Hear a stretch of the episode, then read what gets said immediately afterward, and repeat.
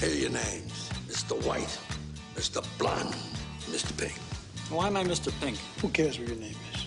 Yeah, that's easy for you to say. You're Mr. White. You have a cool sounding name. Let's go to work. Well, I don't know why I came here tonight. I got the feeling that something ain't right. What happens if the manager won't give you the diamonds? Cut off one of his fingers. The little one. I'm so scared in case I fall off my chair.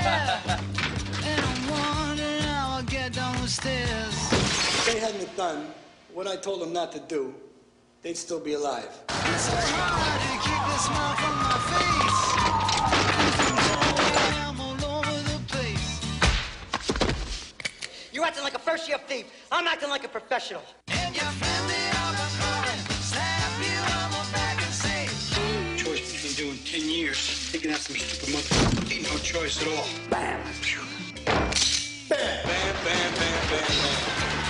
You're under arrest, sugar. Harvey Keitel, Tim Roth, Chris Penn, Steve Buscemi, Lawrence Tierney, and Michael Madsen. They're the Reservoir Dogs. Hey, Joe, want me to shoot this guy?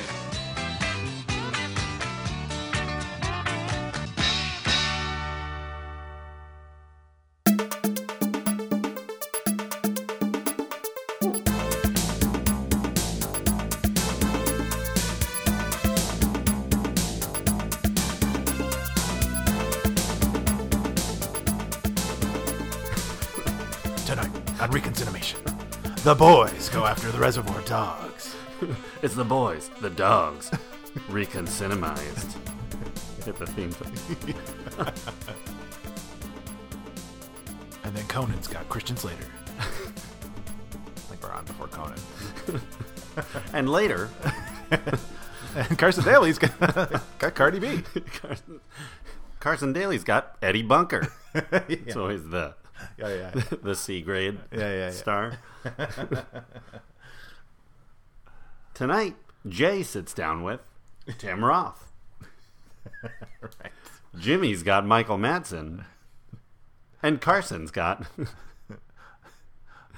the cop who the gets cop his- guy. Come on. He's got, he's got Kirk Balls. Kirk Baltz. Balls. Baltz. Welcome back to the show, everybody. This is Reconcinimation, your podcast that takes a look back at our favorite films from the 70s, 80s, and 90s. He's, David Munchak. and I'm, John Tyner. we got it. There we Okay. go. now we know, now that we know who we are. Yeah, yeah. Did I sound like you there? You sounded exactly like me. I knew it. Yeah. It's hard to tell us apart on the on the podcast. We look the same. Exactly. We sound exactly the same. Yep. Mm-hmm. We think the same. We love the same thing. We're one two headed person. yeah. It's really uh, what just what a way to live. Yeah. I feel like I'm just with myself when I'm with you, Mm-hmm. and then uh, it's just like half of me when I'm by myself. Yeah. Well, we are in the fall. We're almost in the fall season. We're September. Mm. Uh, it uh, s- the beginning of September. I always in my head feel like that's fall. It's not technically, Yeah, but you know. it's back to school. Back to school you know? time, yeah. Labor Day coming. Yeah, Like, Labor Day is days- past. Yes. Mm-hmm. It's already happened by this point. Yeah, but yeah, you say it's the fall because it's not really summer. Yeah, even though it's summer's hot. over. It's so hot. Oh my god. September is like the hottest month in LA. It's brutal. Yeah. So we're we're surviving. I've got one of those fans that spritz you every once in a while. Mm-hmm. And just walk around. But yours goes all the time. It's twenty four seven. Just a constant spritz it's hooked up to a hose.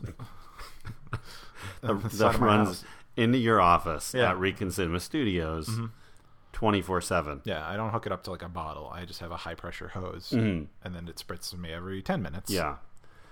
It makes it hard when we record shows yeah. that But you've got a blast of water in your face all times, but yeah, we're uh, we're in separate glass compartments. yeah. Well, you do a good job uh, editing it out when it happens. Yeah, there's a there's an audio engineer that I have that uh, s- specialty is editing out water sounds. Yeah.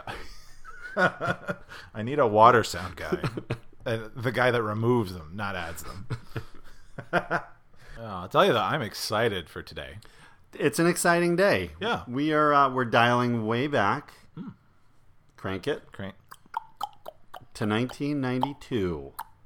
That's 27 years ago. 20, oh my god! don't even, don't say that out loud. so far We don't away. acknowledge that. Yowzer.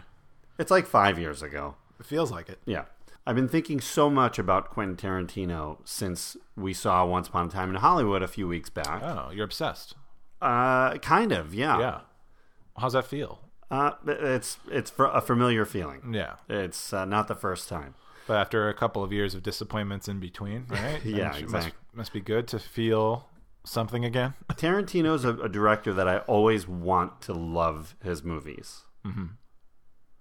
And so many of the recent ones I haven't. And it's been a while. Uh, uh, I mean, there's some exceptions in there, but for the most part, I haven't felt this way about one of his movies in so long. Wow. Yeah. Uh, but I've seen it twice. I've seen Once Upon a Time in Hollywood twice. Whoa. And liked it more the second time. Sure. Uh, it's one of those I think the more you see it, the more you're going to like it. Especially if you're a Jackie Brown fan, then I think this one is up your alley. This is this one stays along that path. Yeah, definitely. Hmm. It's not as uh, without giving anything away for those that haven't seen it. Hmm. It's not as explosive as you know your Kill Bills and your Django's and even Inglorious Bastards or Hateful Eight. Mm-hmm. Yeah. It's much more of a slow burn. It's a character piece. Mm-hmm. It's really just I, I don't want to say a slice of life because it's not that, but Yeah. Yeah. it's you're just staying with these characters and kind of on a little ride with them. Yeah. He he's celebrating Hollywood in the '60s, celebrating the lives back then. People like Sharon Tate show up, uh, and there's just the the vibe in LA of being a working actor in TV. that he is just uh, he's enamored by and wanted to sort of showcase. Mm-hmm. No one talks about the TV shows of that era. I mean, those were not. It was a dying art. Yeah. back- you know. Yeah, nobody. uh, Well, not nobody, but I think they're. I think the older shows do have an audience on some of your Sure. kind of second run channels on TV. Yeah. Mm-hmm. like this TV and and uh, Me TV. ETV. Yeah, the classics. So I think there is a small audience there, Yeah. but for the most part, no. These are and there were so many of these those western shows and Yeah. you know police shows i mean there are now but there were so many back then that that i, I couldn't even name most of them Right. Right. and this just is a- acknowledges that time period and uh, great performances Good and performances. so it got us thinking we should take a look back at quentin's first film Hmm. reservoir dogs The first major release. the right? first major release yeah Okay. Cool. yeah he had done a, a smaller film called my best friend's wedding not the julia roberts one Mm-hmm. and uh, but that i think you can see it on youtube but Oh. it never was released Let me fire that up. yeah yeah you want to take a break Yeah. should we Let's just shut down for an Let's hour shut- or two. uh, okay Okay, we, we'll be right back.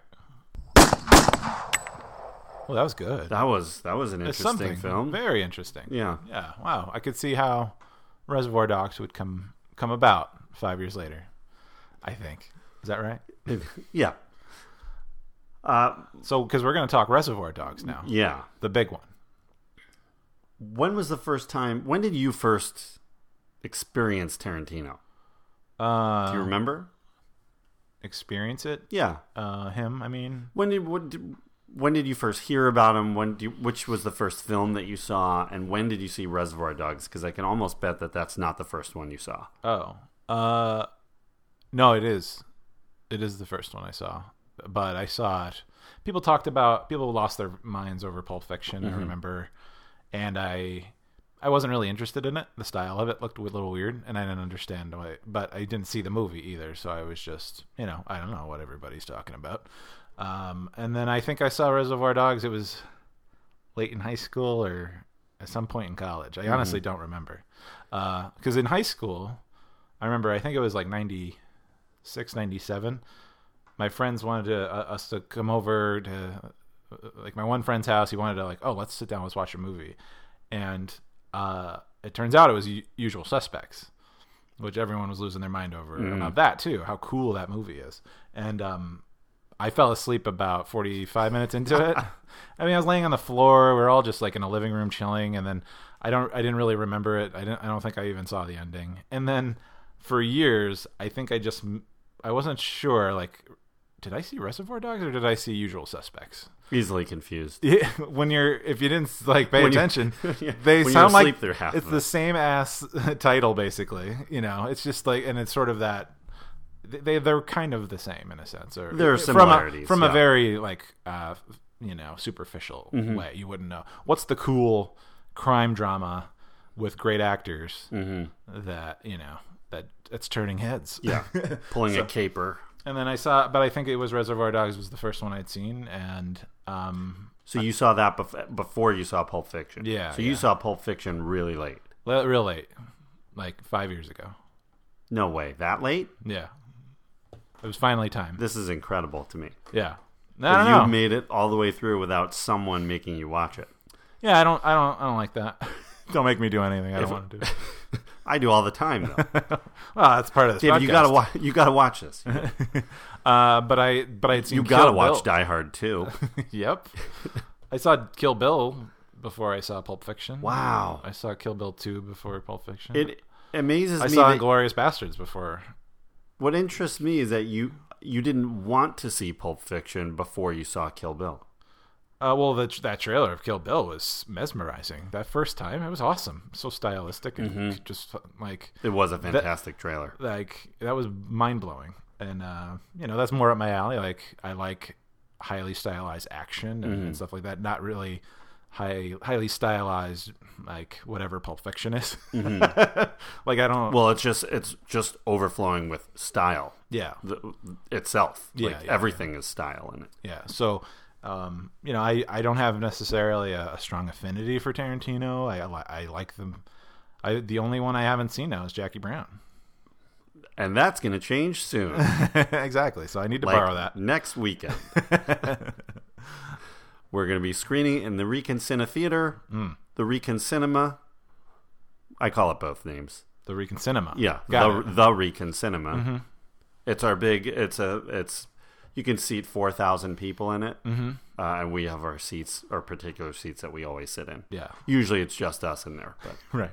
Well, it's like a dome. It's an arena. yeah, Uh-huh. it is, and it's an arena, and and I just like to know that we could put a lot of people in there. Yeah. we choose not to. We could generate a lot of revenue Mm-hmm. if we just opened up that theater. Rather have a private screening. Yeah. It's got to feels like you're part of the movie going experience. Mm-hmm.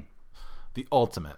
but uh, that will that will change soon because I'm I'm really interested to see what you will think about Jackie Brown. I bet I'll like it. I, Mm-hmm. th- I think you're gonna really like Uh, the way it. people like it. The way people who do like it, you know, I'm sure it's a little more up my alley. So I'm sure I have annoyed like half of your friends about yeah, I didn't see Pulp Fiction. I didn't care to. like, I'm sure I'm kind of annoying you with that statement. Um, but it's you know that's just how it fell. I'm gonna feel a lot better when I slap you after this show is done. I can see you boiling. And then- You're angry. I'm just gonna feel a lot better, and then we can move on. Yeah. Um, So what about you? I like most people, I didn't see Reservoir Dogs until after Pulp Fiction. So I, I I do remember in 1993. That was a time period where I was not into movies. I was into sports and like going out and I was playing baseball and soccer and just I was just doing a lot of things Yeah. Mm-hmm. and not really watching movies. And my parents were v- at that point very into watching movies, and so they were renting movies all the time. And I remember them bringing home the laser disc of Reservoir Dogs. Wow. And my dad trying to convince me to watch it, and I saw the cover, and I was like, "That looks like some kind of." uber violent like thing i Uh-huh. don't i don't like i don't know what that name means i don't recognize any of these people no i'm out Wow. so I, you I refused. was, I and I was adamant about it. I was like, "No, I'm not watching that movie. yeah, you judged. Go get me Jurassic Park Yeah, yeah, yeah. or Ace Ventura." yeah, you judged it by its cover. It sort I of did. looks a li- and that's fine. That's you can't watch every movie, Right. So you got to start making choices. so fast forward about a year, year and a half, something like that, and uh, Pulp Fiction is out. I also missed that in the theater. Oh. My, I opted to see Forrest Gump over Pulp Fiction. Good choice. At a, Best uh, picture. the opportune moment. Best picture. Yeah, I guess. Um, It's probably. I don't know if that holds up. We're gonna have to Forrest do that. Gump? Yeah. No, it does not. It does I, not. I rejected that movie a few years back. Okay, got it. So I I actually caught up with Pulp once it. Here's the thing. Okay. I caught up with Pulp when it hit home video. Okay. that's that's fair. Yeah. simultaneously, a friend of mine played me the Reservoir Dogs soundtrack, which I fell in love with. Okay. So as soon as I s- heard that and I saw Pulp, I saw Reserv- I saw Reservoir Dogs like the next week. Oh, okay. Like right away, I rented it, and You gotta get there. so I kind of fell in love with him with both movies at the same time. At the time, I felt like Reservoir Dogs was the more watchable movie. It's a little faster paced. Yes. It's a little, it's a smaller movie. You know, it's more, it's more like a play Yeah, agreed. in that a lot of it is in one location, just a few actors. It's them coming in and out of the space, like Yeah. like you would in a play. Yeah. Uh, and I just, you know, I, I could watch that one again and again. I could also watch Pulp, but there was a little more of a commitment. Sure, it's a longer movie. Mm-hmm. Uh, lots of uh, amazing set pieces. Kind Yeah, of? and a little more em- emotional and mental commitment. yeah. But a lot of performances, a lot of lot of people show up in that one. Yeah, I, I could see how it really uh, caught fire for people. yeah. It's kind of an epic movie, and Yeah. and w- we'll save a lot of the Pulp discussion for whenever we do that movie. But and e- ever since, it's been a rocky road with me and Mr. Tarantino. I feel like we've had a tumultuous love affair. Wow. that has gone up and down and we're seeing each other then we're not for years and we're angry at each other and then we come back and then we love each other again Got it. Yeah. i was i didn't see jackie brown right when it came out but the reaction was not as good as pulp fiction was that you know people were expecting pulp fiction and jackie brown's a little different um, so i didn't rush to see that one I finally saw it right before Kill Bill came out, and then he took off, like six years off making movies, and he took his time making Kill Bill, Yeah. Yeah. and uh, so when that came in theaters, I finally saw Jackie Brown, and then I was in love with that movie. Oh, that's cool. then I wasn't into the Kill Bill movies. yeah. Yeah. I was into Inglorious. right. Didn't like Django. Wow. Didn't like Hateful Eight. I mean, there's things about them that I like, Yeah. but basic, essentially, I was not a fan of those movies. So Tarantino is basically two and a half for nine for you, three and a half No. for nine at the maybe as as you're going. Well, now I, I rank that like there's five five of them I like. Five, you're like, yeah, Yeah. that's not too bad. Yeah, and I still haven't seen Death Proof all the way through. You I've know- seen a lot of clips and scenes. I haven't seen that either, at all. Kurt texted me that he was not going to speak to me again until I saw it. So That's fair. I'll have to see it soon. All right, yeah, we we want to open that door again. Good old Kurt. Yeah, Kurt. Kurt, not in this movie. We're just gonna go right to the corner here. Kurt, not in this movie. If he had the hair, it- you know, he'd be blowing it away. Probably best hair, Tim Roth. I don't know. Harvey Keitel, probably best hair. Ah, I'm gonna No, go wait. Michael Madsen. Chris Penn, good hair. That that Yeah, and shaggy. s- sideburns. Yeah. Uh, so good hair. Um, and if he was in it, he probably would be. he'd be Mr. White. yeah, I think you're Yeah. right. He'd be Mr. White. He's a little bit older. He would have that you know older brother thing, yeah. father figure Yeah. slash lover thing with uh, Mr. Orange. Right. Right. Right. Yeah. Uh, yeah. He's Uh, yeah. That's Kurt. That's and and then I could see a younger younger Kurt being uh, Mr. Blonde, I could see that. like an early '80s Kurt, Early- Mm-hmm. like an Escape from New York Kurt, could be Mr. Blonde, and then Kurt now, Kurt Could today be Joe. Absolutely. Yeah. He'd be running things. yeah, So how about that? But uh, that was a quick Kurt's corner. but uh, he shows up in other Tarantino films. yeah. It's funny how he ends up being a Tarantino guy. Yeah. How about that? He Tarantino loves great He's actors. Mm-hmm. been in what three now? Death Proof, Hateful Eight, and uh, Once Upon a Time in Hollywood. How about that? Yeah. Three for ten. See, Quentin knows. Quentin knows I didn't talent. have to tell him how good Kurt was. He knew himself. He he wasn't handed a headshot from casting, and it was like, who is this? Well, we'll give him a try. Well, Have Tar- him self tape. And Tarantino's uh, he's admitted, you know, a lot of his people get on his case that he's a, a thief and that he steals ideas and he steals scenes and steals characters Mm. and steals dialogue. There are many directors that do that. sure. But I do agree with him that it's not so much stealing because it's so different when he puts his stamp on it um, that he mixes it with other with with the Tarantino style. So I mean, he's Reservoir Dogs was clear not clearly he's admitted that it's based on his version of Stanley Kubrick's The Killing, Oh, okay. Yeah, yeah. which is a, a robbery set in real time, uh, made in 1955. I believe it was 55. Uh-huh. Okay. Starring Sterling Hayden.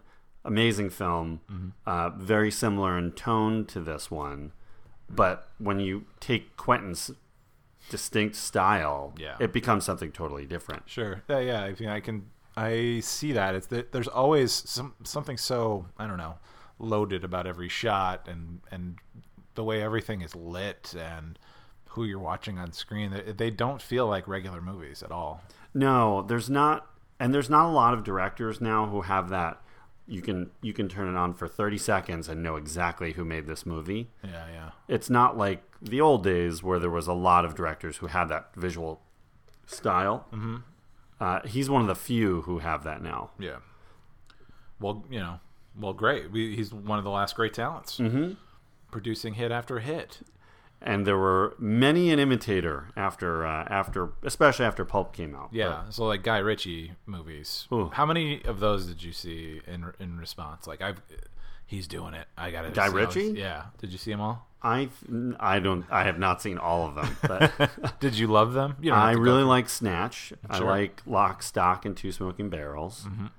I think that's really it. Yeah.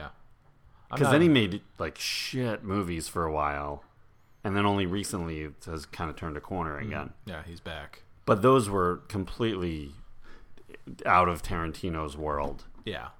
So many. We talked a little bit on our a- about it on our Gross Point Blank episode about the Pulp Fiction craze and the ensuing aftermath of everybody making cool gangster movies Right. Right. Right. you know, and, and a lot of these anti-hero or kind of cool bad guys that, you know, were just kind of taking over. And there was, if you look at video stores in the late 90s, you saw tons of Reservoir Dog like movies and Pulp Fiction like movies and people trying to do the non-linear storytelling. Yeah, And, and it was, and with cool dialogue that, re, you know, referencing like 80s and 70s stuff. And, s- Yeah. you know, it was a lot of imitators. Yeah. It's um. Well, it's it's funny because all of his stuff, if you can say, you know, he's stealing or whatever, but it's it really is homage and it, taking it all for himself. I mean, it's I think that's cool. I think that's like he can show that he loves these other films. It's not like he's just looking for that perfect shot, but he saw this movie once and then 20 years later he puts it in his own, you know, he puts a shot in his own movie. You know what I mean? Yeah, I don't. There's nothing wrong with paying homage to, you know, films that you loved or directors that you loved or actors that you loved. I mean, Yeah. he's been so successful with it. You know, especially with with casting. Every movie, he's kind of feels like he's bringing somebody out of mothballs yeah. and you know giving them another another chance. I mean, where would Tra- John Travolta be without Pulp Fiction? Yeah, that's a tough one. I don't know if he'd have a big 90s career. Absolutely not. Yeah. His career was basically over. He was doing the Look Who's Talking movies, Which are fine. which are fine, family friendly. family He friendly. could have sort of stayed in that arena like the whole for the Sure. rest of his career, Sure. probably. So He would be doing. Um, he would be doing Beethoven. yeah, He'd be doing Beethoven's fourth Sure. and fifth. Uh, and if there was a sixth, that one too. Mm-hmm. Yeah, but then he got to be the coolest guy in the room. Yeah. well dressed, Im- uh, easily. Or imi- so he thought, yeah, and still thinks. yeah. But uh, you know, why not ride that high for as Yeah. long as you can? He still thinks he's pretty cool. He does. He Travolta still rides the Pulp Fiction wave. Yeah. you know, Which is- for all of his you know 2000s movies, his action movies, he'll throw out dialogue that's very Pulp Fiction like. Mm-hmm. Mm-hmm. You know, or do something like that's supposed to be cool and oh, he's he's not bad. We like him, right, right. but no, it's. I'm I've, I'm not a big Travolta fan, other Mm-hmm. than some of his, you know, a handful of his movies Sure. and I, I wish he had at some point tried something different again. Mm-hmm. And the one thing I will say that he's really great in is the uh, the Ryan Murphy O.J. Simpson miniseries, Oh yeah. where he's um, oh my god, why What's did I his just name? blank? Bob Rob Rob Shapiro. Yeah, Bob Shapiro. Yeah. He's fantastic. He's fantastic. Yeah, great, great work on that. because he's not over the top and Yeah. he's not like a crazy gun toting you know Yeah, villain. Like he's playing a real character. Yeah, he's so it was- a nuanced character. He's got a lot going on there, and it's f- interesting to watch. It's Mm-hmm. great. I mean, not a character, but character. yeah, You know, uh, yeah, that was that was wonderful. Um, isn't he? He's still doing TV, right? Mm-hmm. Isn't he doing something else right now? I don't know. who Ryan Murphy? or- Travolta. Travolta's Travolta's like he- always working. He's always working. It's true. He's suddenly bald too. I Yeah, I don't know think when he- that happened. I think he's been hold. He was holding on for a very long time with that. I don't know if it's a hairpiece or he was just aggressively dyeing it black. I think he, I think that's what it, I feel like he had the hair, but Yeah. it was probably maybe some plugs, whatever. Yeah, Uh, but yeah, I think I saw something where he's he's got a beard. He's got a beard and he's he's got salt bald. and pepper hair. Doesn't he have some hair? He's like bald, no, but he's totally bald. oh, totally bald. Okay, Yeah. never mind. Well, cool. But that's Travolta. Do the Bruce Willis. yeah, exactly. Anyway, Um, so Pulp Fiction. let's talk a little bit about Reservoir Dogs and how it how it got started, and then we'll kind of get back to what its legacy is afterwards. please. And I don't know anything about this. So Quentin Tarantino was uh, working in a video store called Video Archives in Manhattan Beach, and was writing and and you know trying to raise enough money to do. I think he was trying to raise like thirty thousand dollars to shoot this on sixteen millimeter. Wow. With his friend Lawrence Bender, who was they were in acting classes together. He writes the script. Uh, he takes it to. He was in. You know who his acting teacher is or was? James Best James Best. from Dukes of Hazard. Oh, yeah, Sheriff James- Roscoe P. Coltrane, Yeah, yeah, yeah. who is a great actor too. That Absolutely. that um, is another kind of kind of forgotten performer. Huh. I think if he had been, had he lived, he would have. Pro- I'm sure he would have shown up in a Tarantino movie. Sure. Yeah. Uh, Absolutely. Uh, so he's you know he shows it to James Bass. Lawrence Bender shows it to his acting teacher, whose wife was friends with Harvey Keitel. Gave the script to Harvey. Harvey really liked it, saw some potential there, and got in touch with Quentin and Lawrence Bender and opted to put his name on as, as a producer in order to help them Get the funds. yeah, get the funds. So so they end up raising about a million and a half as a budget, Mm-hmm. which is I mean he's got to be head head over heels about. Yeah, he That's- wanted he wanted to shoot it for thirty. Yeah. and he's getting you know fifty. Times And he's that. got Harvey Keitel suddenly. yeah, yeah. now Harvey at this point was kind of at an interesting point of his career that his leading man status was had kind of stopped. He was doing a lot of supporting roles. Uh, he was in Last Temptation of Christ. He was in The Two Jakes, which is the Chinatown sequel. But he's not the top billed performer. He's not even like near the top right there. Right. So he's looking for anything different. He's starting to do more independent films, uh, which he would all the way through the 90s. Uh, but this was a great opportunity for him. He helped them set up casting sessions in New York where they found Whoa. Steve Buscemi and Michael Madsen and Chris Penn and Wow. kind of lined almost everybody up there. Really, through, out of New York. Mm-hmm. Wow. And all of those guys are right at the beginning of their careers. Yeah, Uh, Buscemi did a did a great film called Parting Glances, was where he I think his first movie, Mm-hmm. and then he shows up in some smaller parts in Barton Fink and Miller's Crossing. Uh, he's I think at the time was considered one of the Coen brothers guys, Okay. Yeah, yeah. and uh, Michael Madsen actually worked with Harvey Keitel in a small role in Thelma and Louise, All right. and Chris Penn. Our longtime friend, We love him. We've talked. This is the third time, third Chris Penn movie we're Yeah. talking about this year. right.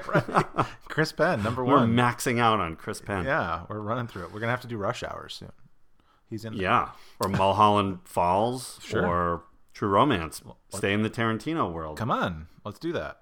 Um. So But yeah, we did what? Footloose and At Close Range. at close range, and now the Reservoir Dog. Yeah. He's one of the Reservoir Dogs. Would you say He's- he's a Or is- dog. Is he the leader of the dog? Is he a intermediary? Is he? He's like Let's a. not define him. He's, like a second in command. Yeah, yeah. He's not the boss. Yeah.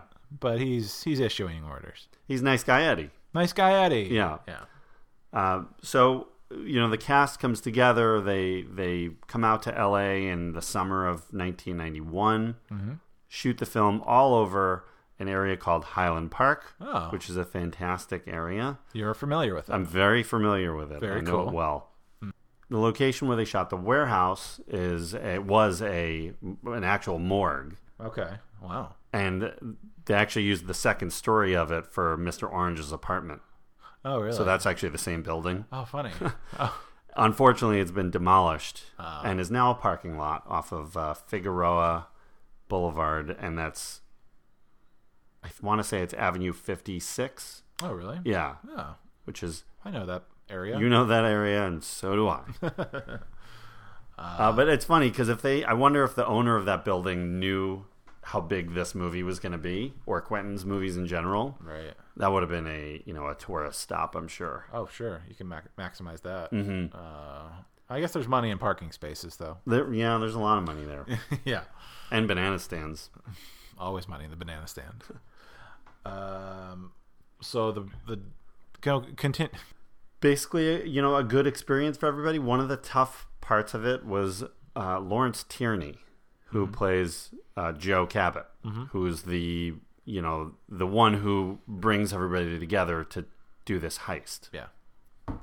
He's uh, Lawrence Tier- Tierney was an old time actor.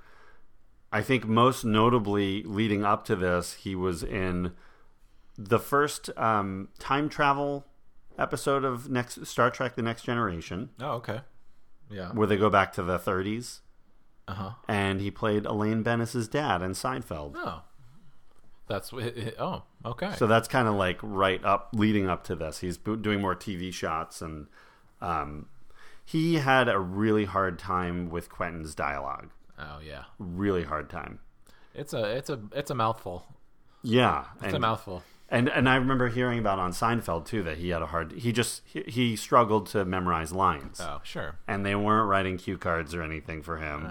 And uh, so you can see outtakes of it where he's just like kind of, and he's getting really pissed off as he's unable to do the dialogue, especially in this scene where they're in the warehouse l- laying out what's going to happen during the robbery and who's doing what and picking what names everyone's getting. Yeah, he sort of plans everything out, and yeah, it's uh, he he commands that scene. Yeah. that's his biggest scene probably. But he ended up almost getting in a fist fight with Tarantino during that. Really? He just couldn't do it, and he was kind of taking shots at Quentin, like well, like what is this dialogue? This is shit. How am I supposed to say it? Like how does anybody read this? Yeah, yeah, yeah. And uh, he just it went on and on, and Quentin went at, like got, got up in his face, and they kind of went at each other, and. Michael Madsen jumped up and grabbed Lawrence Tierney, and Harvey jumped up and grabbed Qu- Quentin, and everyone left the set Uh-huh. apparently the crew applauded because they were also fed up with Uh, yeah. Lawrence just not knowing the lines. Yes. They went off set and eventually cooler heads prevailed. They came back together and made it through. They finished it. But there was a, that happened a number of times. Not the fighting part, but the Yeah. struggling with the dialogue. Got it. Yeah. You know, he was in an episode of Silk Stockings in 1993. Oh, So I, you probably have seen it. He played Scotty O'Donnell. oh yeah, yeah. That's a great, great episode. You remember that episode? Uh, Yeah. of Silk Stockings. I loved Silk Stockings.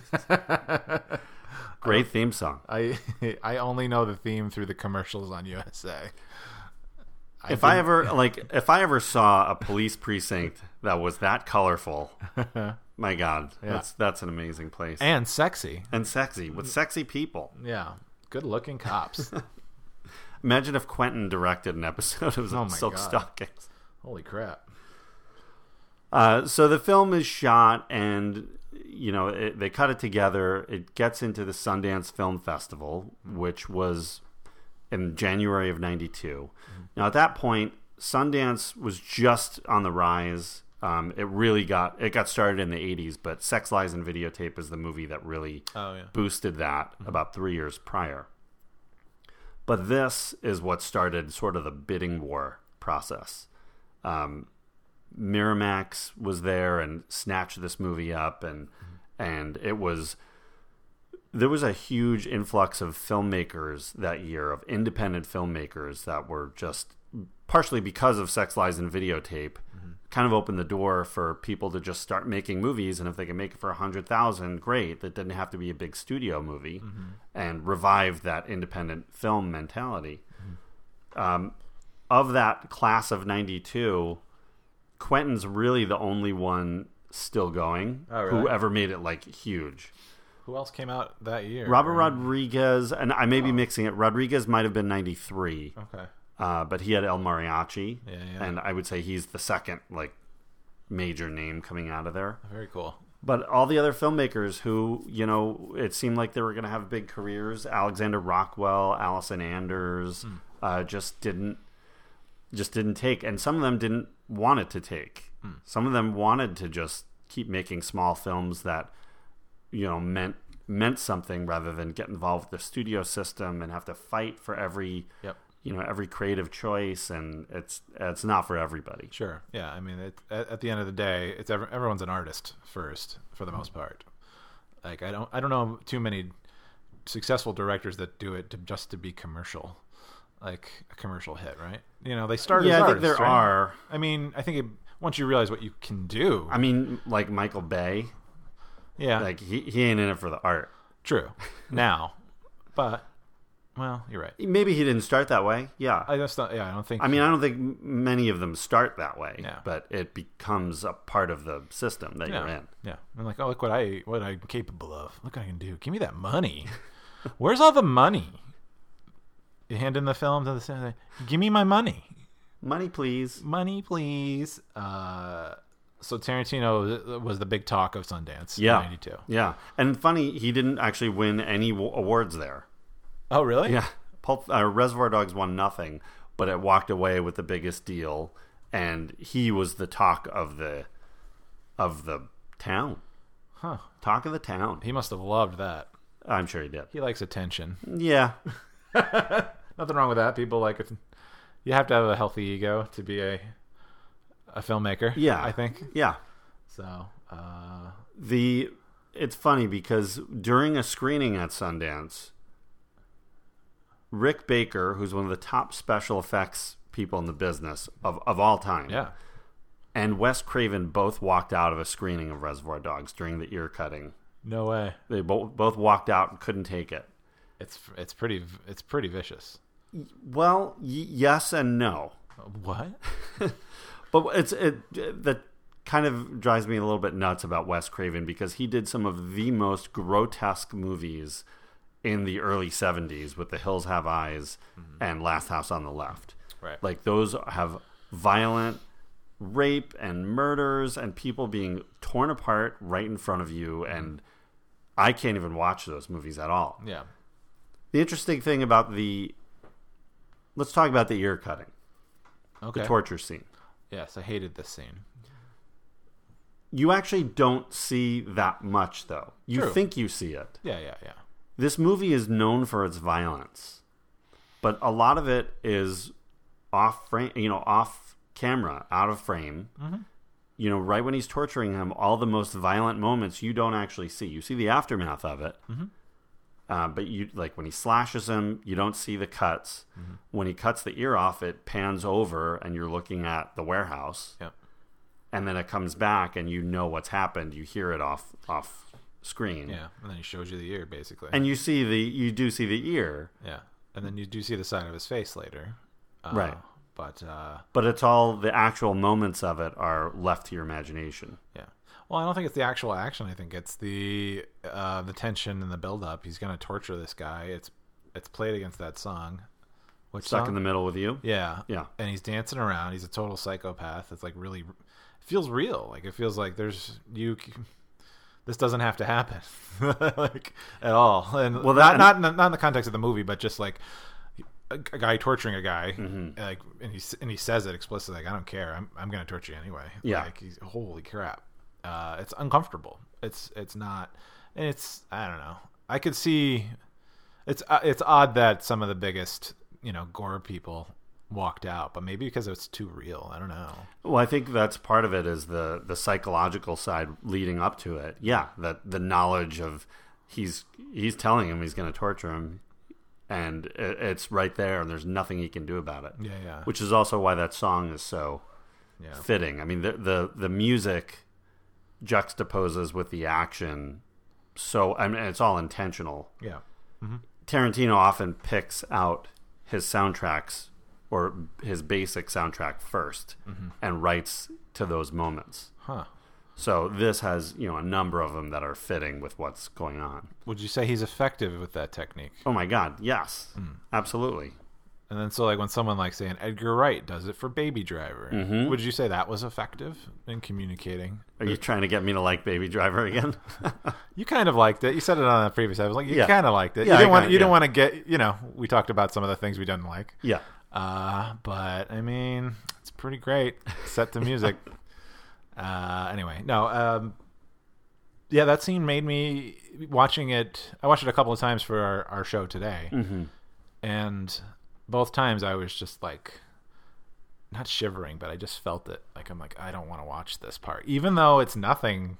It's not like you said, it's nothing too bad, but it is that that psychological thing really worked. It's effective. Plus, Michael Madsen, you I could believe him in real life as a psychopath. Yeah. I don't know, but he's either a really good actor or he is kind of crazy. if he's walking down the street right at you, what you what do you do? I'm out. I'm crossing the street. Yeah, or do you just cut I'm and ducking. run? I'm ducking back in the Ben and Jerry's that I'm coming out of, getting my chunky monkey, and I order another chunky monkey. Yeah, and hide. Do you hide in the back? I hide in the one- bathroom. I Yeah. eat the first chunky monkey. By the time he's gone, I pick up the the, thir- the second chunky monkey and I Mm-hmm. go on my way. which is technically your third of the day. Always. Yeah, you gotta have three. I have three chunky monkeys a day, per my doctor, Doctor Ice Cream. Doctor Dessert says three chunky monkeys or more per day. Oh my god. Anyway, Mike. So yeah, Michael Madsen is a scary guy. Yeah. Well, uh, you know, Tarantino is known for violence in film, and a lot of people point to him for the influx of violence, especially throughout the 90s. That it, it really started with, with Reservoir Dogs and, and with Pulp Fiction. Um, not that there wasn't violence before that, but really brutal, gory, and real. He's almost like a 70s director. Gritty, real. real. Well, like in '92, you know, Doctor Giggles also came out. That was kind of horrifying, and I think people knew Mm-hmm. Very. like we love this. Let's keep making more like this. Dr. Giggles and Reservoir Dogs are like cousins. yeah, they they share so many things. it's basically Doctor Giggles belongs in the Tarantino universe. It, it there's a connection. We'll talk about it off Well, off air. Yeah, Uh, but part it, part of what makes Tarantino's films so engaging is the realism Mm-hmm. that he always makes these characters right from the beginning of Reservoir Dogs. He makes these characters like real people talking about real things that you and your friends would talk about. Right. They're talking about Madonna. yeah. They're talking about popular music, Mm-hmm. and and what it was. They talk about movies. They talk about shows. Mm-hmm. Yes, yeah. The seventy the seventies radio station the things they like. Uh, yeah, that's right. They talk about actresses. Uh, so he loves talking. Like Tarantino loves talking about media. So Mm-hmm. it's going to be all of his characters are going to be infused with at least some knowledge or opinion about things. It's kind of like uh, knowing after seeing all these other Tarantino movies and then watching this like oh, okay yeah of course this is well it's a filmmaker talking about films and inserting himself in the film and there's nothing Yeah. wrong with that like especially back then either so um, Well, because you didn't see that then. yeah yeah yeah he start he started it in a way, he started this whole nostalgia wave that we're sitting in right now. at least yeah for mainstream Yeah. film for sure like you know there was always nostalgia in sort of advertising marketing that sort of thing always you know music and images from when you were growing up you're going to use that to sell you know whatever product that you would have because you own a home now and you have a job and a, ca- a car you know we saw that in mad men you know Mm-hmm. Yeah. uh, the emotional feeling um, but this was like using films to like you know, and, and obviously films have been stealing and referencing from each other for since the beginning. but Yeah. this was a real attempt to, I don't know, make it something so different Mm-hmm. that whether you recognize it or not, if you're because like, uh, any so many non cinephiles love Tarantino too, Mm-hmm. like enjoy him.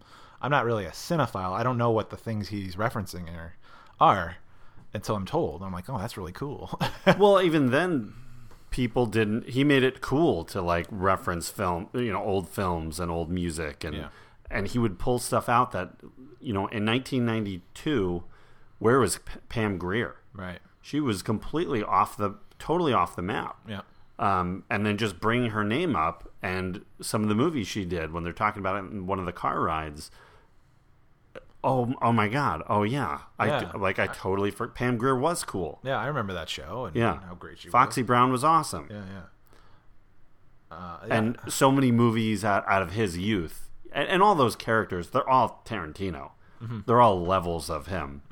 And I think every character in every single one of his movies is him. Mm-hmm. So even the crazy ones, it's like he's tapping into that side of himself. Yeah, But- I mean, you, you watch Tarantino movie. This is all coming out of his brain. So you know, yeah, he's got a little, he's got some stuff going on. Yeah, he's got some issues, but But what was interesting for me about like all those pop culture references, it wasn't. It, it's not like today where it almost seems it's just so obvious. It's so movies today or whatever. It's like it's almost a focal point. I mean, it's very casual in this in his film, so I kind of like that. Like they don't spend too much time, but you know, it's characters monologuing about this stuff, and based on how he writes it, it is it is kind of interesting. It is um, like I always like something that challenges an actor.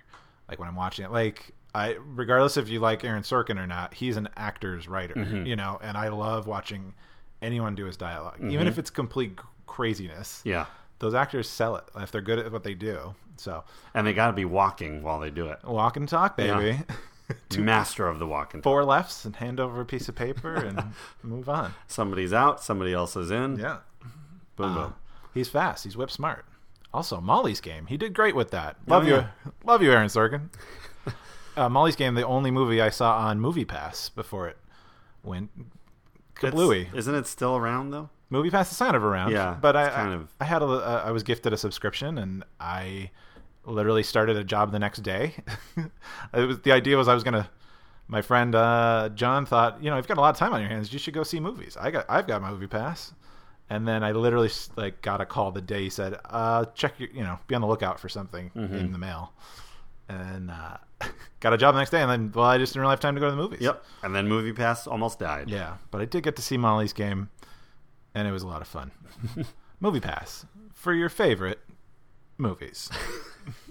For your favorite dot dot dot. Uh, movies. Anyway, Uh, but yeah, Tarantino is an actor's director also. I mean, yeah, so much is char- there's so much dialogue Yeah. in Quentin's movies that you have to have actors that are of the caliber that can carry that. Mm-hmm. And and he you know he likes to try and use the same ones repeatedly. Um, he's he hasn't used Bu- Buscemi in a while. right. What was the last thing he was in? Gosh, it might have been Pulp Fiction, Yeah, unless he showed up somewhere in Kill Bill. Mm, let's take a look. He's probably anyway. but Michael Madsen uh, was in the Kill Bill movies and was in uh, Hollywood. Mm-hmm. Tim Roth has shown up, has started showing up again. Mm-hmm. Was Tim Roth in Django? I can't remember if he's in Django. He's definitely in Hateful Eight, and he was cut out of Hollywood. Oh, was he? yeah, which was. Uh, Oh, neat. But they still credit him, Oh, like, and then it says "cut" next to his name. oh, There's a that's right, rumor that there's going to be a four-hour version on Netflix of Reservoir Dogs. of Once Upon a Time in Hollywood. oh, okay. That's a TV So we'll show. see. That's a I- TV show now. Well, it's going to be cut up episodically, like I guess they did with Hateful Eight. Oh, did they do that too? Yeah, Oh yeah. boy. I get. I mean, I guess it's it's, it's any any way you can get it on get eyeballs on it. Mm-hmm. You know, people are put off by a four hour movie, mm-hmm. but I can watch a TV show. I guess. Not me. You know, if it's cut up episodically, then you can take a break. yeah. You know, you don't have to roll right in the next one.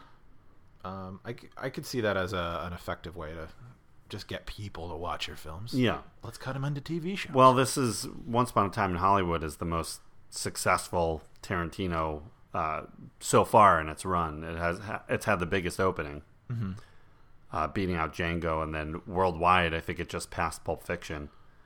So it's it's uh, it's it's his most successful studio picture. Yeah. Ever.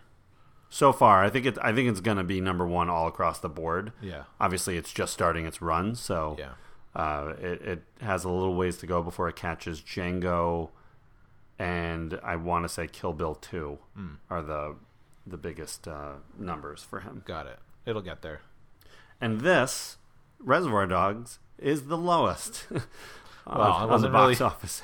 wasn't really released anywhere. no, I mean it, w- it was only released in like 60 theaters. Yeah. Mm-hmm. It ended up making it made its money back. It made about 2.2.8 I think on its on its run. Okay, yeah, yeah. Uh, And then it, you know, within 3 years it exploded in home video. Yeah. So and and we unfortunately can't track those accurately, but Mm-hmm. uh, I mean it, it must have done quadruple that in in home video sales and rentals. that's probably true. At least, even more. yeah, people and it's uh, Mm-hmm. were buying movies back then. Who Well, did that? and that's the thing about Tarantino's movies is that they're still fascinating, Yeah, and there's still he still has a major audience that is going to keep going back, and now their kids are probably into Tarantino movies, so they're ten-year-old kids. they- sure, start them young on Tarantino. probably. yeah, just get them in. Um, what else about how this movie came out? Let's talk about the soundtrack for a minute. Okay, soundtrack is amazing. Every almost every Tarantino soundtrack is really fantastic, and and that's like what I was saying earlier. That's where the movie starts for him. Uh, this one has stuck in the middle with you is the big song. Um, there's there's other moments where it parallels kind of what's going on on screen on screen, like the song I, the I Gotcha by uh, what's the oh I forgot forgot the guy's name. Hold on, I gotcha. yeah, hold on, I got it right here. Like I Gotcha by Joe Tex. That's when they f- discover that Mr. Blonde has captured one of the police Oh, okay, yeah. and he's got him in the trunk and they uh, toss him in they start beating him up and then at the end with coconut by harry nilsson that that song is about a tummy ache which we've just experienced an hour and a half of yes. mr orange being gut shot Yeah, and bleeding to death having a tough time. yeah he's having a he's having a rough time Rough. that's a good way to sum up what's going on with Yeah. mr orange But I thought when when this movie came out, I fell in love with Mr. Blonde Ugh. and Nice Guy Eddie. I thought they were Nice Guy Eddie's the great. coolest. And that's one thing I'll say is that the opening credits, watching it now, Mm. is comes off very cheesy. Oh, you, you mean when they walk out of the diner? Yeah, And then- the slow motion wa- guys in the suits walking, and it's uh, I, I think it's just been done so many times since Yeah. then, and some and things like that. Yeah, because that it plays just cheesy now. Well, I was gonna say, was that ever cool? It was super I- cool when it when yeah when this came out. It was super cool. I can't imagine. I mean, it's been so long, and I was I have no frame of reference, so I'm like, oh, how is that like that? Like you're saying, it's cheesy. Like, how could that ever have been cool? Mm-hmm. Uh, Like you're looking at them and these guys are too cool. They're just too they're cool. way too cool. Yeah, Um, but this started it. So at the time it was fine. Now that just that opening is pretty tough. what the conversation? Not the conversation, Oh, the- although the- that's filled with There's things. there's things there. There's problematic things that don't work today uh, in the film. Uh, you know, certain words and attitudes and all of that, and it, it's it's kind of spread throughout the film, which is kind of unfortunate. It's not like one guy's particularly racist or sexist. It's sort of like they all are just these tough guys who look at minorities and women a certain way. And, Yeah. and that and and because that is used to help define them as characters, it's harder to watch those scenes because um, I think you're supposed to like everybody and like them in their own Yes. way. You're not you're not rooting for them because they're all you know you. But it's it's harder to like them knowing like that's how they talk in casual Mm. conversation. But it's a product of its time and although you know Quentin definitely that's sort of a hallmark of his kind of a lot of his dialogue. uh, Oh, yeah. all over like for most of his movies, right? Yeah. uh, So it's hard. That opening just sets the tone. Yeah. Right there. Like it welcomes you to the Quentin Tarantino universe. Yeah, yeah. well, and Buscemi, um, with his his monologue. Well, not, I guess it's more of a discussion, but his his philosophy on tipping. Yeah. I worked in the service industry for a few years by the time I saw the movie, and I thought, oh, this movie has influenced so many young people to like, you know, f the system, you know, because he's talking about how like this is what society tells me to do. So it's like, well, what, what a perfect like easy way to rebel is like go to the diner, not tip. You know, is that, that's Take it out on the people who don't make any money. yeah, yeah, yeah. And I was I at the time I thought, oh, I bet I think Tarantino actually believes this, but there's no way the way he writes everyone else to shit on him for it Mm-hmm. and cough up the dollar. I mean, I, got- I don't think he. I'm sure he he he tips. I'm sure Yeah. he takes care of his. Oh, servers. yeah, I'm sure, yeah. Regardless if he had money or not, he was Yeah. he was taking care of him. But uh, but it is it's a nice little way to define Mr. Pink right off the bat because he's got this sort of well thought out philosophy that we just get a peek at, and then when he's helping Keitel figure out a bunch of stuff later, it's it's this sort of methodical way that he processes it, and um, what's the safe thing to do, and this is how it should work, and he's great. Uh, it's it's a great setup for him. Yeah, Mr. Pink is like the level-headed one. Yeah.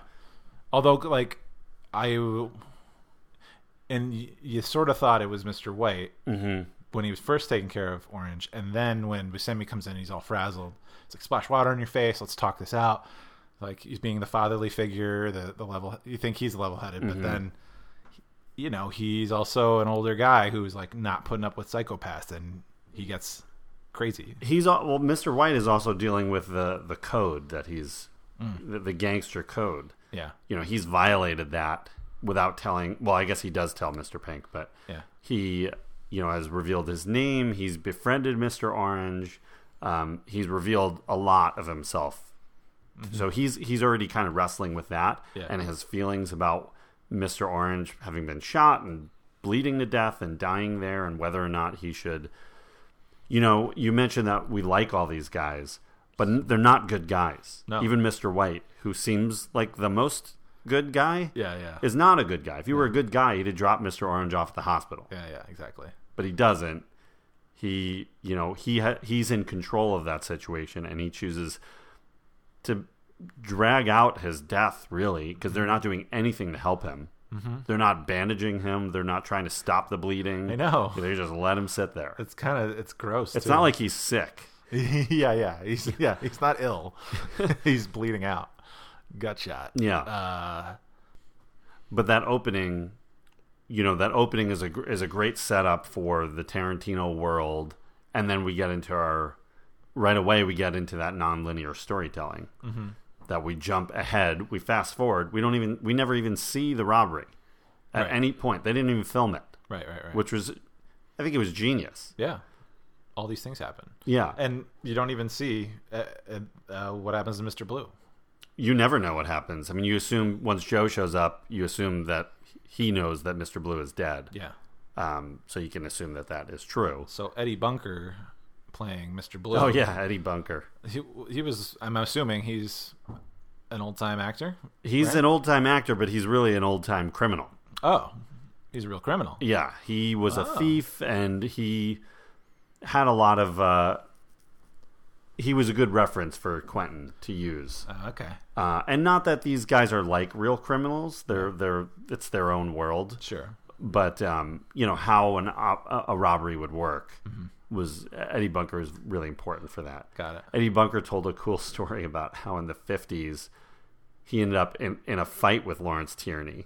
Really? La- Lawrence Tierney basically like kicked his ass, like pulled his jacket over his head and just beat the crap out of him. Oh my gosh. And then when the, he never saw him again up until they were both cast in Reservoir Dogs. Oh my god. And Lawrence did not remember it at all, but Eddie Bunker did, Uh-huh. and he just laughed it off at that point because they're two old guys now. But yeah, two old guys, Yeah. forty years. like later. I hope Lawrence doesn't remember that at, at some point. Yeah. They're even they have those uh, scenes with Orange. You know, we go through Orange just get the he gets the most backstory kind of the flashbacks and how he sort of built his way in and and his monologue, his story he tells, and and then the Commode story. the commode story, which is really hilarious and really well done. Yeah. Um, but then also they they go through the plan like I tell like this is where you see orange bond with white. You know, they they, Mm-hmm. walk, they walk through the plan like they're like a little they're a duo um, on, Mm-hmm. on the team, and uh, so it, it makes sense of what you've already seen up until then, like why they're why they like each other. Mm-hmm. yeah, you know, yeah. So much, and then um, And you never know. You never really know where Mister Orange stands on it. uh, with like being befriending him. Yeah. Like, would he have, like, if it came down to it, would he have let Mr. White get it? Like, had he not been shot, uh, would he have let Mr. White get away? Would he have tipped him off? Would he have, you know, what would he have actually done? Yeah, you don't you never know, but I have a feeling I have a feeling he would have just done his job. He was so excited to get in with him. Yeah.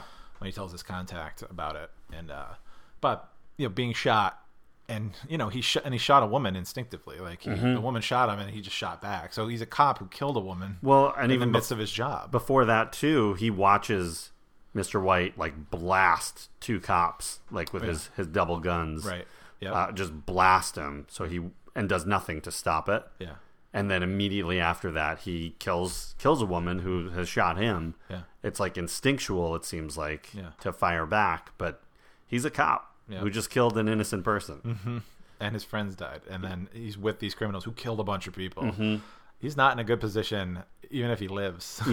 yeah and then obviously he's he's essentially crippled at that point and is panicking and you know bleeding out and and uh he's really he's stuck yeah poor guy Aw. poor guy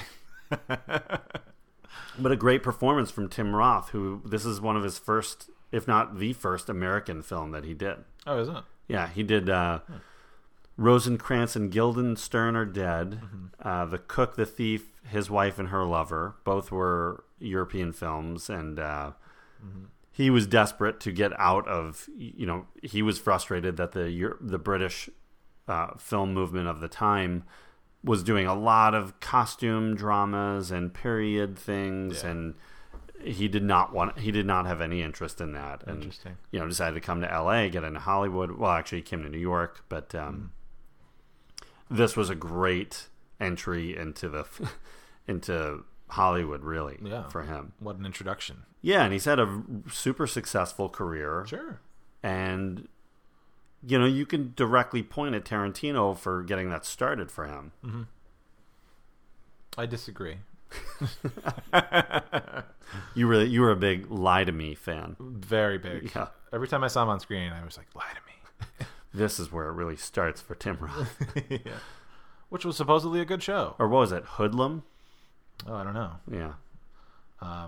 was it uh was it twin peaks remake Or I don't re- even remember him in that. Yeah. Do you? I, I wouldn't i'd have to see a screenshot to remember I really don't remember Tim Roth in it at all. yeah he played But there's Gary- so much I've been trying to forget about it. So yeah there's about five percent I really liked. yeah that's a tough one yeah. 18 hour movie So anyway, we're the nonlinear storytelling was something that was so fresh and new at the time that that you know we're coming and going out of what's happening in the warehouse. We're going. We get to see. This is where you realize there are basically four main characters.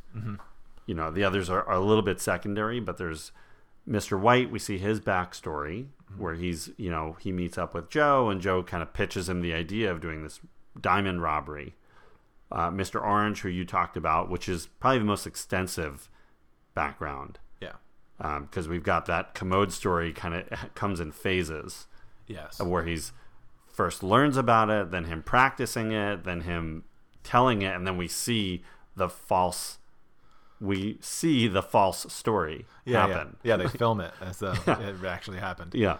uh, and he embodies like a character he changes his voice and how he walks and everything he's not he's uh transforms himself so he can be one of these guys and and it it kind of parallels filmmaking because the the the you know the important part the important things are in the details mm-hmm. and that's what mr orange really has to know so well like he has to know how that bathroom smelt and what it you know how many people were in there was there a guy in the stall was there like all the little details as you would in making a film right you have to know everything you have to plan out everything that's seen on screen Yeah, there's his his uh, his superior or whatever who his contact. You know, Randy bas- Brooks? Hmm. Randy Brooks. from colors Randy Brooks gives him uh, yeah a lesson in how to tell a story. How to it's you know it's Quentin talking about filmmaking, which is what he likes to do. Mm-hmm. Uh, but it's applied to one person, Mm-hmm. and it's life or death for this guy. yeah Uh, so he sells it. It's great. It's just funny how, um, like, he ends up being the guy that Joe is not 100% on, but Joe, like, he says at the end of the movie, like, that, that's how I know. I wasn't 100%, and it's instinct. He's also the one that Joe didn't have a personal connection to. Yeah. The only one. And we it's just you don't really know what the connection is with Mr. Pink, but Mr. Pink says in dialogue that he knew, like he's known Joe since he was a kid. Right. So you know he's probably been a soldier in his Yeah. gang, and And Mr. Blue, Blue's probably been with him like his whole career. oh, Mr. 'cause Blue he's is as old probably as- his yeah, n- neighbor as a kid. And then Tarantino is Mr. Brown. Who knows how he came about? and that one uh, actually doesn't really matter because he gets killed so early that it, it didn't. Yeah. He's not a, he's not a part of the story anymore. No. Yeah. and Blue and Brown are out. Pretty. Uh, You really immediately. almost don't need them Yeah. unless there's some scenes that were cut. They they really don't. Other than that opening dialogue, there's not a lot of value in those characters. Right, right. Uh, I think it just uh, yeah p- fleshes it out a little bit. I'm Yeah. sure there was more scenes with them in the script, and it was like, oh, we don't need this. Well, I think they also probably when they plan when he planned out the robbery, like you would have two guys do this, two guys do this, one's waiting in the car. You know, Oh, you- yeah. you, would have to have a certain amount of people. you need that many guys. Yeah. yeah, makes sense. Uh, but it, they all converge in this warehouse, screaming at each other. Yeah. Um, Testosterone flying. but it's it, there is a lot of talking like there is not and while there is like those emotional components where mr white kind of freaks out on blonde because blonde is a psychopath and killed innocent people and like michael madsen's you know reintroduction when he first walks in and he's leaning up against the pole and he's got his sunglasses on and he's got his drink and he's like you guys cool like because Like he stopped for fast food yeah with a cop in his trunk Yeah. after a robbery on the way to the rendezvous. he's the coolest guy in the room and he like he always like and it's probably the way Matt's do- he's always he's just always tilting his head like he's getting his best angle mm-hmm. I'm very cool and I'm like ugh I ate, I mean I'm I, sure he ate it up as a I young ate it person up then. I loved I had posters, Mr. Blonde posters in my room. Oh, boy, yeah. Shout out to my New York friends cuz they all saw that many a time. Mm-hmm. Um I, I just thought he was awesome. I was so into. I got into all these guys Mm-hmm. after the movie came out, and I was trying to watch like everything they were in. Mm-hmm. I was a big Species fan. sure yeah I saw that in the theater it's It's a fun movie, fun but I thought like Michael Madsen. Now he's going to be a big star. yeah yeah yeah Like I thought he was like John Wayne, like that level of cool to me. wow Uh, and then it it didn't happen, but but I was writing a lot, and of course, so much of what I was writing were like Tarantino like stories, uh, you know, a cri- a caper and different characters and sure um, converging and but in my head I always wrote I always wrote characters that were Michael Madsen, Uh-huh. Chris Penn, and Michael Bean. okay yeah yeah yeah Michael Bean unrelated to Tarantino, but Right. It's like these guys, like they have to be in my movie. They're the coolest guys. Yeah, yeah. Uh, also, you know, and then uh, watching Mr. White when he gives his Buscemi or you know gives Pink a, a cigarette and he's, he's flicking his Zippo lighter and failing at it. But I'm like, oh, I know a bunch of guys in college that if they didn't know that already, they they love doing that. Like, look at how I can, look at how cool. He wasn't even trying to be cool because he, he he snaps his finger like ten times, twice Yeah. but I'm like, oh, that was such an influence on just people. Like, this is how you be cool. You don't you don't use a Zippo. I mean, I'm sure that that technique's been around, but it's you know spotlight spotlight in this film. Well, they're, they're everything these guys are doing like defines '90s cool, Yeah, and then is is pushed even further with Pulp Fiction. yeah, yeah.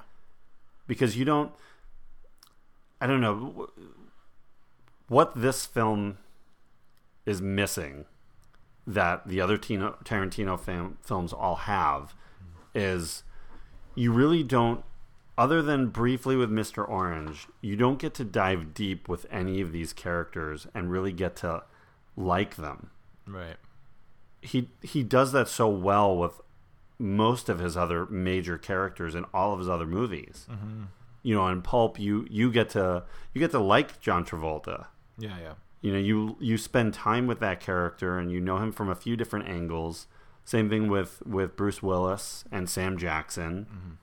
Uh, you like all of them. Here, you don't. You get to see these guys in this situation with a couple of brief flashbacks, which is more of their about their camaraderie with each other than about getting to know them individually. Yeah, like who they are at all. It- they're just in relation to each other is, is the main focus. But you know, you can zip along that plot. Like it, it keeps it going. This crime noir kind Mm-hmm. of thing. Like you don't have time to give. You know, if the movie would be an extra forty-five minutes longer. if- Sure. If, you gave appropriate attention. like all the rest of them are. yeah, exactly. so he wanted to get to the meat of it. Yeah. Um, and it works. It works. For Well, that. it, it's and that's and that's okay to me. This is very much his first film. Yeah. It, it feels that way. It doesn't. It doesn't have the. It doesn't. Not that it doesn't have the impact that the others had. Um, it just doesn't have the depth that the other films have. right. Um, but you wouldn't expect that from your first film. I guess not. For a first film, this is a freaking amazing. Like what he did was really incredible. Mm-hmm. It was kind of happening at the right time. I think there was an audience for this kind of movie and who wanted to see, you know, fresh, fresh faces and a fresh hear a fresh filmmaking voice. You know, so much of where what we talked about this in what Batman Returns and A League of Their Own, which were other '92 films that we've talked about but 92 is a fairly um, hollywood you know year like big studio movies that's kind of all you had Sure. you didn't have a lot of like independent films until this that were full kind of grittier and and felt more like real people um i don't know so it's just a different uh different audience out there which was ready and then really took off two years later Look at that. Changed everything, man. Change- yeah Wow. So I'm assuming you really like this movie. i Where do you rank it in your five? in my you said- tarantino Yeah, your Tarantino Um, five. It's number five. It's, number five. All Now right. it change. It's been changing every day. That's Whoa. the thing with Tarantino movies. You'll, you, I think if you talk to a lot of fans, Mm-hmm. there's movies that'll switch spots depending on your mood and when how recently you saw it. And Yeah, yeah. m- My here's my here's how it goes for me As of today, as of this recording. as of this recording. Mm-hmm. Jackie Brown, number one. Pulp Fiction. I'll put number two. Sure. bet I they- watched it a few years ago and I kind of re fell in love with it. Mm-hmm. It was it's it's genius. Yeah. Number three is Once Upon a Time in Hollywood. All right, lock 'em it up. just it like every day it's moving up a little bit. like to me, it's it's encroaching on pulp. It's it's just I think it's the more you see it, I think the more you're going to get out of it. Mm-hmm. Uh, number four being Glorious Bastards. Okay. I find that movie very entertaining. I'm okay with his what if scenario. Yeah, yeah. I have no problems with that. No, why not? Yeah. It's It's, his. It's his world. yes. It's his world, and we're just watching these lives. Yeah. This way, it's fun. And then I put dogs at number five. Dogs. Yeah. Yeah. Everyone. And that's all like I like all of them. Yeah. Okay. That's my and then it then there's a gap. Mm-hmm. And then I would say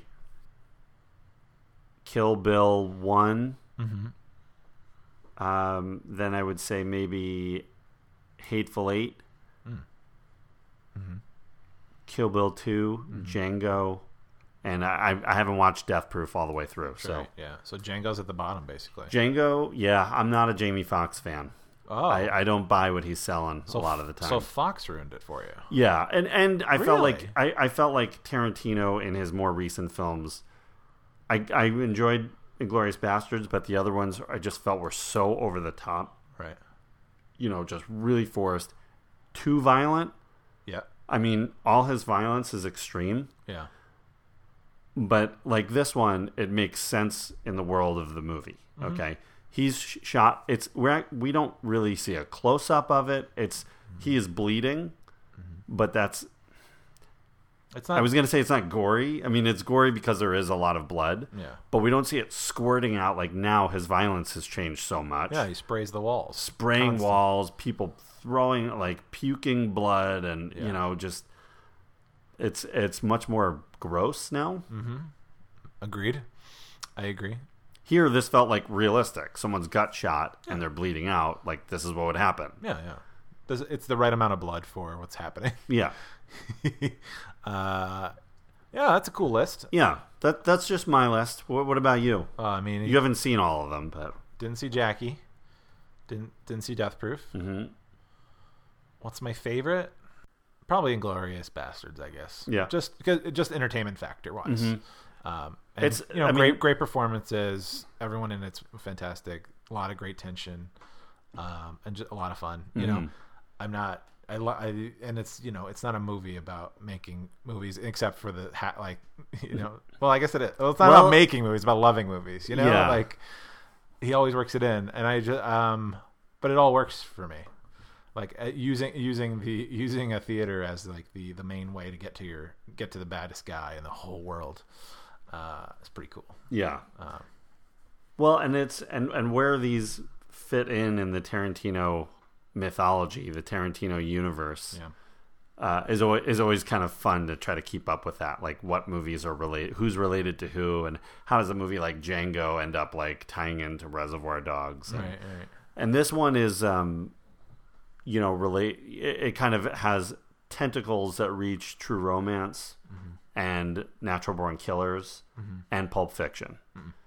So you know, as I'm sure everybody listening probably knows, uh, Michael Madsen's character is Vic Vega, who is the brother of Travolta's Vincent Vega and so there you go which they had talked about. He had talked about making a Vega Brothers movie at some point. Um, I don't. Th- I don't think you could do it now. They're too old. Mm-hmm. Yeah. Especially that what happens to the characters. right But, of course Um, yeah. So and then there's there's Tarantino's. He's got two universes. There's his regular universe, which is you know which most of these movies take place in, and then there are there's the movie universe, which is movies that those characters would be watching, right which would be Kill Bill, okay and the Once Upon a Time in Hollywood is the one that sort of bridges oh Kill Bill and Death Proof. they're movies that are they're movies in his universe Yes. they're not s- they're not w- they didn't happen in his universe Right. got it yes Once Upon a Time in Hollywood sort of bridges that oh really because if Oh. well the one that bridges it is Rick Dalton oh because he is a real character in the real Tarantino universe right but he is an actor in shows that would be in the other universe. oh So like the 14 Fists of McCluskey yeah That is the movie version of Inglorious Bastards. right right well Yeah. yeah, they're retelling that They're story. retelling that, which so Inglorious Bastards happened in real life, that, yeah that's the that's yes right? and then he okay You know what I mean? I think so, so Dalton has kind of a, a leg in both universes. Right. Well, sure. Yeah. Yeah. Well, you know, there's a version And- of whoever Uma Thurman is. Correct. And Playing the her too. bride. Yeah. Whoever that is is also in that universe. That's fun. Mia Wallace, you mean? Mia Wallace. Yeah, Oh, wait. that's her name, Mia Wallace. Wait a minute. Oh, cause she. She's an actress who had She's the done a actress. pilot, which was Okay. Kill Bill. Oh, I. Oh yeah. Yeah, Okay, got it. Yeah. That's right. That's right. I'm, I'm mixing it all up. I don't know. I'm tracking. I saw Pulp Fiction once. I'm gonna make you watch all the Tarantino movies back to back. nope. I'm good. I'm good for another six years. No, you you are gonna watch Jackie Brown soon though. I'll, I'll watch it. Let me borrow it in like six months. Um, What so else? What else can we say? so I don't know. Does this movie hold up now? I think parts of it do. I think a lot of Mostly. it does. I Yeah, think uh, as it, the genre and, and for what it the the touchstone of the '90s. uh, yeah. It feel it does feel very you know it does feel very '90s to me. Mm-hmm. yeah. You don't you wouldn't see anything like this, but I think it's um aside from so, again some of the problematic dialogue that define these characters, um. You have you, you spend enough time with all these characters that it, everything makes sense. It's it, it flows. Mm-hmm. Um, it's good storytelling for crime noir. I think, like Well- you said, as a play, you know, like this thing that just is sort of surface level in a lot of ways, with just enough to keep you hooked in terms of the the emotional uh, resonance between the characters and all that. Yeah, I don't think you could ever question his storytelling. Right. He's a good storyteller Yeah. for sure, Yeah. He knows how Uh, to tell a story. but some of the details in there is where their problems come up. Yeah. Yeah. Yeah. you know the, the racism is it's a, it's a thing i mean it's it's It is a flaw. yeah I think it's a flaw. Like and i'm not going to excuse like i can't excuse Right. what he said and why he said it and when he said it yeah. you know, if you ask a lot of the actors who worked with him, they don't feel like he's a racist person. He's making a commentary about it, but I don't know. You know, his certain words get said a lot. Well, like there's just certain comeuppance never happens in these early films of, and for him about being sexist or racist. I think I'm pretty sure. Yeah. Like if any of these characters being racist got got shot by uh, uh, a black guy or a Mexican guy or something, you know, because referring to wetbacks, like Jesus, uh, the N words flying about, you know, Yeah. none of these guys they are. They're just these terrible folks. I mean, so there's you know his commentary. There, there's no commentary on what racism is and, and how it how it is uh, addressed. I mean, so There's always there's always a group that s- the characters hate. yeah, yeah, yeah. There's blanket Yeah. this blanket sort of philosophy. Yeah. Anti whoever. Whether it's black people or Mexicans or women, and once upon a time in Hollywood, it's hippies. Like, Yeah, yeah, I hate hippies. right, right. Very, very specifically. Yeah. and women, you know, is he's it's an interesting relationship with women because he often will take one woman and hoist her up like a goddess Right. and then kind of be not so nice about to the rest of them. You know, in, in in I guess in Reservoir Dogs it would be Pam Grier because they're all kind of acknowledging how you know her how amazing she is That's true. Yeah, yeah, yeah. which would obviously go through Jackie Brown as well. Pulp would be Uma Thurman or Mia Wallace is is kind of like raised above everybody, and she's the poster of the movie. um, and then each one has like one female character that is really strong. Um, that I think part of him is like in love with, and then Yeah. and then the rest not so much. But Right. Yeah, it's it's it's an interesting thing. I th- I you can't I think in any good storyteller that, you know, sort of lasts through time because culture changes and society changes, uh y- you can point to those flaws, Mm-hmm. but uh I don't know. It's we, we can acknowledge it and still like the movie. Yeah, I mean, it, it a lot of that commentary is is hard. It's hard to hear and hard to get through, and that's a part that I don't like. Right. Ultimately, a lot most of his movies, five of them, uh, I enjoy a lot. Yeah. Um, a- as a story, as a whole picture, I really, uh, I- like I said, I always want to like Tarantino movies, Right, right. and I, it was frustrating to be disappointed time and again. And and really, Bastards was the only one that I liked. Like 12 years ago. or Yeah, something, right? from Or- like when well was that? between like Jackie Brown and and this, Yeah. that was kind of it. Oh wow. Well, yeah. uh, Well, wait. But what about pulp? Well, Pulp was before Jackie Brown. Oh, okay, got it. Yeah, So between. Okay, got it. I see. yeah, So it's those beginning films, yeah. and then some later films. And it's been interesting to watch him mature as a filmmaker. Uh, Mm-hmm. Like every film, every director, especially ones that are able to continue doing their own personal projects, Mm-hmm. or th- at least the films that they want to do. You know, they evolve and they change. And you look at Martin Scorsese and Steven Spielberg, and they've certainly changed. I don't know if they've changed for the better over time. Um, Tarantino is still much more independent than those guys.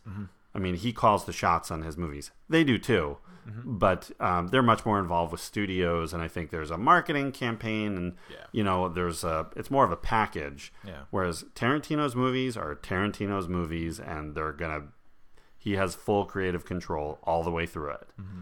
I w- I wouldn't be shocked to hear, you know, for for that he's very involved with the marketing, but it's his way. It's not like him kind of caving to the way the studios want to market it. Yeah, I could see that. Who's on the poster, Yeah, or like how how you do the poster Mm-hmm. kind of thing. Yeah.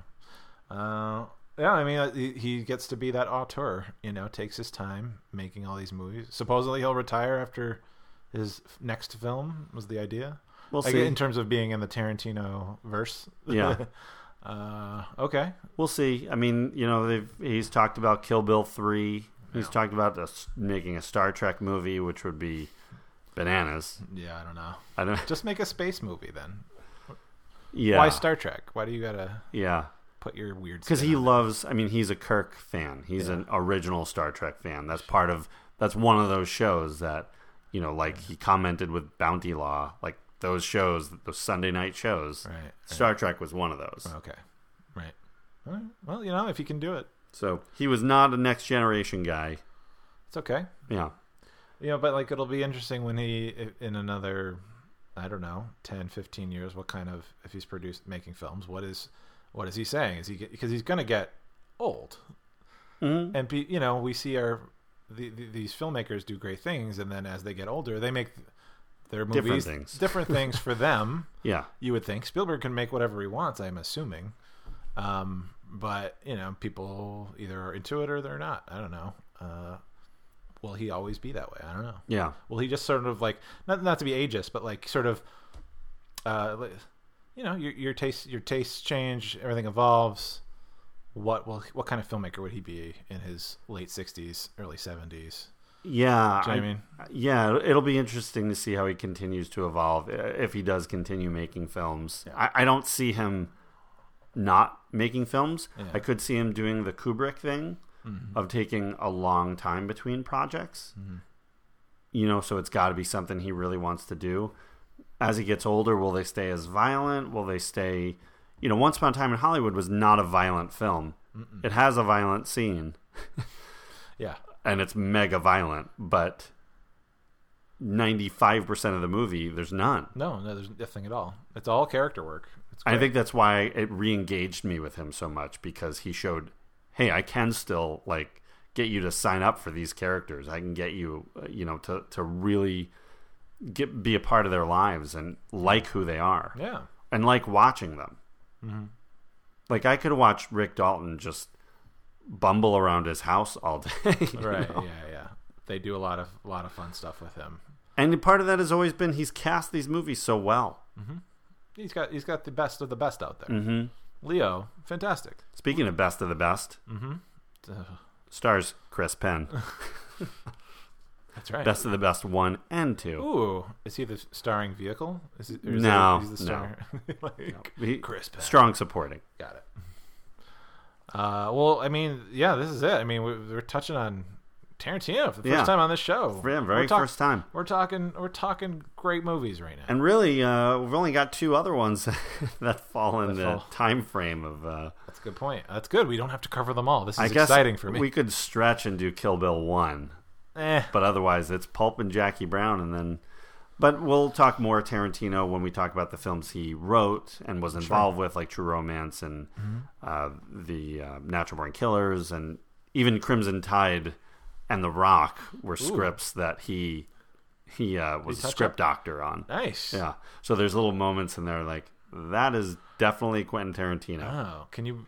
I like The Rock. I've seen. I haven't seen it in a long time. Do you have any? Thought? I, ne- I need to see The Rock again, but Yeah. Crimson Tide, there's Silver Surfer references, and he's a big, you know, you see it in Reservoir Dogs, the Yeah. Silver Surfer poster on the wall. yeah, yeah. Yeah. I mean, he was a big Marvel fan. How did he not direct a Marvel Oh, movie? God. Imagine that. He wouldn't have lasted five minutes, Oh, my God, no. unfortunately. Could have been cool if it was his way, but I mean, sure, characters would be dying. That's he for could. sure. Well, he could always write a comic. I'm sure. I'm sure if he called Marvel and said, "I, I want to destroy your universe. Let's make a. Let's do a 12 issue maxi series." I'm sure they'd be all about it. hey, Kevin Smith wrote Daredevil. So, sure did. yeah. he certainly did. Yeah. Love it or hate it. And a lot, and again, Tarantino's that one voice of indie, the indie film film movement of the '90s, who's still going strong. I mean, there's still other directors out there, and Kevin Smith is still out there. Not a fan.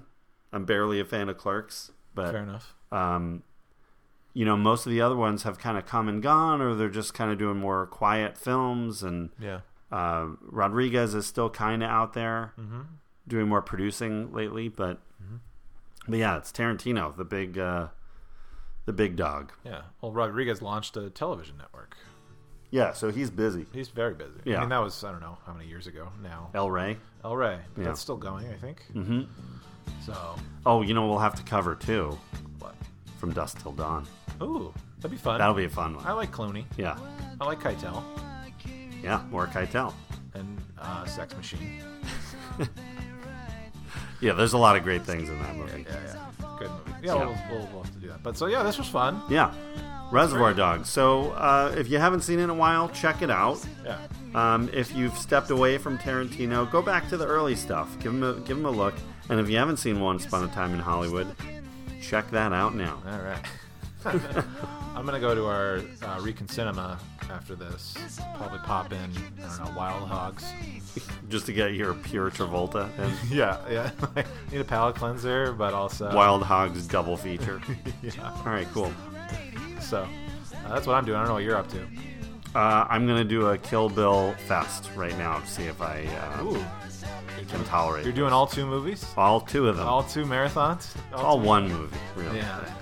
Uh, anyway, okay, so uh, guys, check out our uh, our social media, our Twitter, Instagram, uh, Reconciliation Podcast, uh, and of course our website www.reconciliation.com. Lots of good shows in the archives and more to come. Definitely. Yeah. Oh, and there's a special occasion coming up very soon in just a few days. Somebody's. No, but okay. but uh, you guys might hear from us sooner rather than later. Okay. Yeah. So, Big uh, announcement. Look for it. Yeah. So stay tuned, guys, and we'll see you on the next Reconcinimation. Bye now.